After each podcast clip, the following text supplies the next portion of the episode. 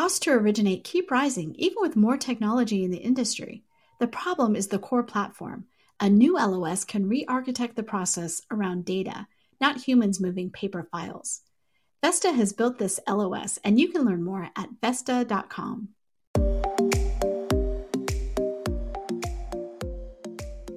Pulled from the hottest topics coming across our news desk, I'm Victoria Wickham, and this is a Daily Download. Today, we're sharing another crossover episode of What's Hot in Housing with Mortgage Marketing Radio's Geoff Zimpfer. In today's episode, Housing Wire Editor-in-Chief Sarah Wheeler joins Zimpfer to discuss the significance of mortgage companies like Rocket and United Wholesale Mortgage moving into the public market, as well as Shant Banosian's record-breaking success as a billion-dollar originator. But before you listen, here's a brief word from our sponsor. Extraordinary challenges demand extraordinary solutions. CoreLogic is uniquely positioned to help you navigate this historic disruption. Whether it's virtual home showings, flexible employment verifications, or automated loan modification engines, CoreLogic delivers the data-driven solutions, targeted insights, and deep domain expertise trusted by the nation's most successful mortgage lenders. Explore how CoreLogic can help you today. Visit CoreLogic.com/COVID-19. Sarah Wheeler, how are you doing? That's better. Thank you so much.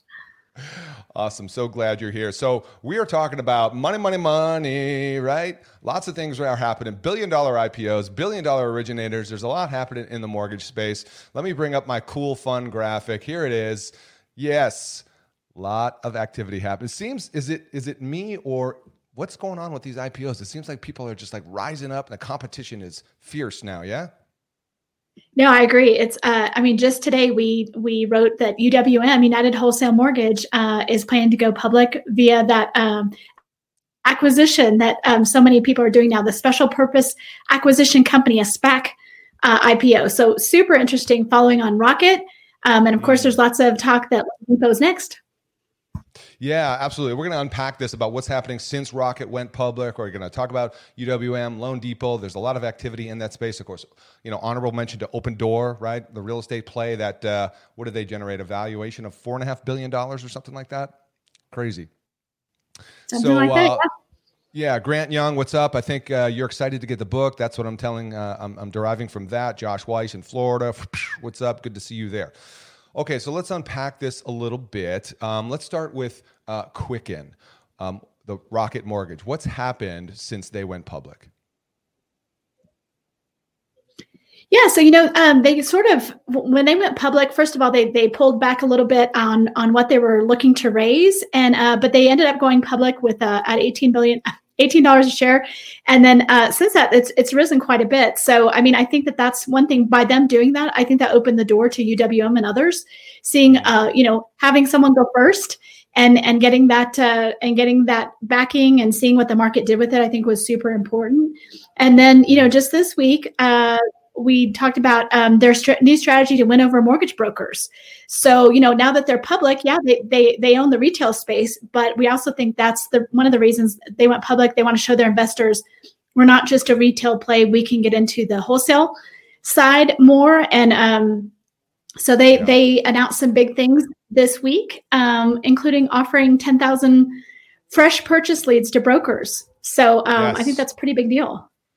Yeah, so they're giving 10,000 purchase leads to their partners. I was reading up on this, obviously, before our show here today, and what I was reading was that they've grown their wholesale channel of brokers pretty significantly, and I think they're already at 20,000 for the year. Is that correct? So when we talked to them, I think that they said that they would be at 10,000 by the end of this year. So that's their goal, and they said they were on track, but we don't actually know what that number is. But now that they are a publicly traded company, we will have much more transparency into what that looks like as we get closer to the end of the year. But yeah, 10,000 is still a lot more than they have had. So I think that it's a pretty big, push. And the way I see it is it's a direct shot across the bow of UWM, right? I mean, these are the two, number one retail lender, number one wholesale lender. They don't like each other. That's no secret. And so the question is, will the mortgage industry benefit in the meantime? Yes, and whenever we bring up the Quicken name, we always get some controversy, some emotions around Quicken. Michael McAllister, what's up, my man? Good to see you. No thanks, Quicken can keep their leads. Enemy of the industry. They are battling that, aren't they? They absolutely are. I mean, you know, you had UWM, who is definitely, you know, a backer of AIM, is still a backer of AIM. And their whole goal was to really, you know, champion the broker channel. And I don't think they could have done a better job. They went from, you know, 4 years ago, everyone's like, what is that going to be? And have brought it back so strong. And I think in that they've grown that loyalty. So it's going to be, you know, I know a lot of mortgage brokers would say, just like you did, you know, they're the enemy. Why would we go with them? So I'm not sure how much they're going to be able to make inroads into people who are already doing this with UWM and others. But on the other hand, what if they have great rates? What if they offer some new tech? I don't know. Well, you know, back to the slide we brought up a second ago, 10,000 reasons to celebrate, right? And by the way, our job here is to bring the news. So listen, you know, don't kill the messenger, people. So my question is, where are they going to get those? Let's face it, they have an ample supply of leads. One's got to assume, right, from their direct-to-consumer channel. So I don't know where those are going to come from. I don't know if you do either. I know that James Kleiman, who is our mortgage editor, who spoke to them about this, you know, was really talking about, like, he asked Austin Nemiac of Rocket, like, you know, what are these loans? What are these leads from? And is this a one-time thing? Austin said they were fresh leads. They were good leads. You know, I don't know exactly what that means, but he also said it was not a one-time event, that they plan on doing this at least more than one time. I don't know how often. And he said they plan to do a national, local campaign to help generate leads for brokers. I mean, I will say that, you know, if you're a consumer, that's probably the only name you know in mortgage. So there is that. You know, you will get to take advantage. Brokers will get to take advantage of all the marketing that they do, the marketing spend, and the fact that this is the name that all the consumers know. So I do think that there's some lift there. Yeah, and of course, they also changed their name of their wholesale division from QLMS to Rocket Pro TPO. I don't remember what that stands for. Third-party originator. Third-party originator. Oh, how creative. There you go. Well, you know, and that's important, right? Again, Quicken Loans, mortgage services, whatever, kind of doesn't roll off the tongue, but anything you can do with Rocket. So I think it's going to be really interesting. I do think, I mean, I don't want to press it too hard, but I do think that whether the mortgage brokers buy-in is going to be key. And I just don't know what that looks like yet. And also, I don't know if there's a set of brokers who aren't already loyal to UWM and AIM and kind of have that, you know, came up through that system over the last 4 years and really appreciate it. If there's not a whole, I mean, that's the brokers that we tend to hear from the most, but I don't know if there's a whole other set of brokers out there who are like, no, that's great. Another one. Great. Bring it on. I don't know. You know, that's a great comment. And here's what I can tell you is that, and I was thinking about this earlier, right? Knowing that we're going to get some people that the emotional response to even bringing up the name Quicken to me is quite surprising. And we can talk a little bit about this on our next segment, but, I know I've talked to brokers who are outside of the AIM umbrella, if you will, or are more balanced, if you will, about their approach or reaction to that. And listen, I'm not saying Quicken hasn't, right, done some things in the past. I've spoken to Austin, and, you know, of course, he's, you know, making it very clear that that's the old Quicken, and the new Quicken is they don't cannibalize the existing broker base of clients and all that kind of stuff. And you see the arguments slew back and forth. I think at the end of the day, it's going to be a business decision, right? And we'll see how that all plays out. There's plenty of people who get really emotionally triggered by this, like a lot of other things in the world today. And then the others are just like, well, if I'm a broker, I'm a business owner. And I'm going to go what's going to help me serve my customer best. UWM's done an amazing job of that. So I think if my take is like, well, that's kind of who Quicken is chasing, is UWM. Yeah, no, that's my take too. And I think it's interesting to look at UWM's IPO announcement today and kind of look at, you know, that the kind of money they were able to bring in. If you look, they as part of the deal, they'll receive $425 million in cash held in Gore's, that's Alec Gore's trust account, plus $500 million from a private placement. So the interesting thing to me is, like, you know, with that public money coming into both Quicken and UWM, how does that either level the playing field, or does that give one of them an advantage over the other, especially as they're going after now, you know, a similar audience of brokers? So I really will be interested to see how that money is put to use. Yeah, absolutely. So there's a lot of activity. We got UWM, we got Rocket who went public. We've got, let's talk about this last little player here, if you will, not so little either, which is Loan Depot. We've seen them surface in the past about going IPO. They pulled back. What are we seeing? Is anything different this time?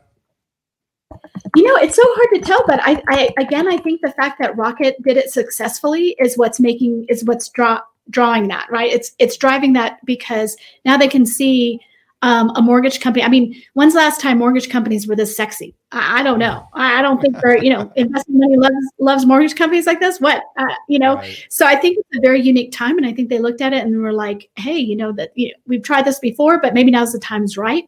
And that makes sense to me because now you have two, that you can look at their history, look at what the market thought they were worth.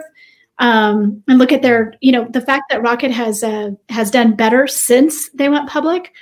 Those shares have appreciated, have gone up. I really think that that's a positive. And if I was Loan Depot, I would definitely think that now is a better time than, I think it was 2017 was the last time that they announced that they might do that. I do understand why this is, you know, a smart move on their part. Yeah. And is it the right timing in the market as well, based on, right, we're at record volumes, rates are super cheap, demand's high, attention is all over this. So I would imagine that, you know, there's money available, right, more accessible in considering the timing of the market and the stock market, et cetera. Probably seems like a smart play. Yeah, I agree with you. I mean, you do have to wonder, I mean, you know, before we had the super low rates because of the Fed bond buying, you know, we didn't know what this year was going to hold. And I remember even then last year when we were talking about, oh, this might be a tight year and it's all going to be hard. I mean, at some point those mortgage rates are going to go up. And at that point, what happens? You've disincentivized everyone at that point. You know, if we have 20 million more borrowers, which is what Black Knight said last week or the week before, we have 20 million more borrowers who still could benefit from refi, even after all the refis that they've done this year and last year. So once you get through those, what in the world is left? And so, you know, it's, you know, salad days right now, it's great, but you do wonder, you know, this time next year, what does that look like? And so it seems like, you know, Powell has said he's going to keep interest rates low through 2021. But that doesn't mean mortgage rates are going to stay low through 2021. We actually published a contrarian piece today by Dave Stevens, former CEO of the Mortgage Bankers Association, that feels like unless we keep the MBS buying that the Fed is doing, it's not going to, that mortgage rates will rise in 2021. And at that point, then you wonder the public nature of these companies and how much money they're making. You know, what does it look like when you're not in an origination boom? And I don't know. So yeah, if I was Loan Depot, I would do it as soon as possible. Yes. But you know, these guys are a lot smarter than me. Yeah. I mean, look, it's just like, you know, when you're a kid, go to your parents when they're in a good mood and ask them for money, right? So right. Very similar.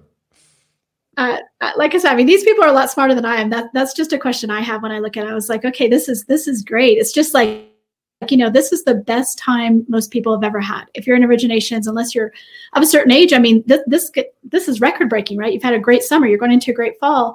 Yes. But then what happens next year? So. Right.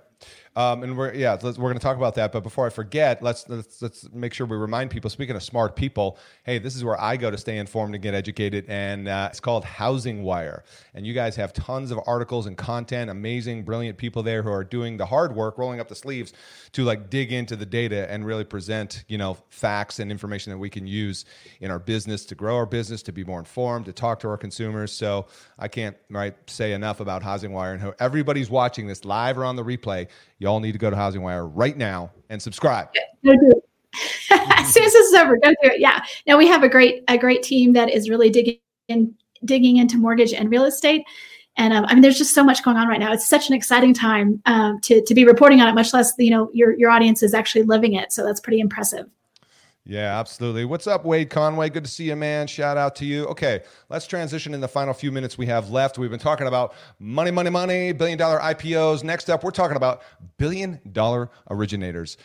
My friend, Shant Banosian, who I've interviewed before, probably about 2 years ago, already had funded, and you brought this to my attention, $1 billion for the year. I mean, that is like, here's one of those. That's incredible. right? And the year's not over, right? We're here at the end of September, and he's still got another 3 months to go. I know. I'm not sure. I think so. So I've had several people reach out to me since we published that story that said, hey, you know, we've got one of those too, but they haven't gotten back to me with the actual numbers yet. And these aren't people I've heard of necessarily. It's not to say they're not out there. When we tried to actually, Guaranteed Rate tried to, you know, they wanted to say he was the first Guaranteed Rate LO who reached 1 billion, but they weren't able to confirm whether he was the first person LO to ever reach that. And I wasn't able to confirm that. It's just, it's kind of hard. It depends on where you look and what those numbers are. But clearly he's been the number one originator for 2 years in a row by volume. And so this year he's taken it to a new level. Last year he did 914 million, I believe. And that was impressive enough. We had him speak at our, one of our events just cause we were like, what? So the fact that he's already reached 1 billion, just unbelievable. And before we jump too far away from the IPO, I did want to mention that according to James's reporting on UWM, this transaction, this IPO that they'll do, will make him a billionaire, Matt Ishbia a billionaire. So potentially, so that's pretty interesting from my perspective. Good for him. That's what he thinks. He's going to join the billionaire club. But Shant, wow, what a guy! And when we interviewed him, we're like, so what's the key to your success? And what do you think he said? His team. He gave the credit to the team. Right. He gave the credit to the technology and the support he gets from Guaranteed Rate. And so that's awesome. But also, I mean, there's some secret sauce there is all I can say. No, that's very, and I love to have these conversations. And of course, whenever you bring up somebody like Shant or other like mega producers, you know, there's the like anything, right? The mixed response. Oh, that's not just him. Oh, he's got a team of juniors that are originating all this. And I don't know if you guys discovered this as well, but what I found that out to be is that's not really true. Yes, he has a large support team, but in terms of the origination of those, and again, I interviewed him a couple years ago or so, maybe 3 years ago, as I recall, it was him. Yeah. No, I agree. And I also think that, you know, okay, so yes, he's in Massachusetts. So if you're looking at loan volume, yeah, that's a lot of, I mean, that's high price, but it's not San Francisco. It's not New York. I mean, there are definitely markets that the volume could be higher just based on the average, you know, amount of the homes, what they go for. So, I mean, I really think you have to give him credit and, you know, he's been really, I agree. I think it comes down to we'd all like to think that we can be that person, but, you know, it'd be great to learn from someone like that.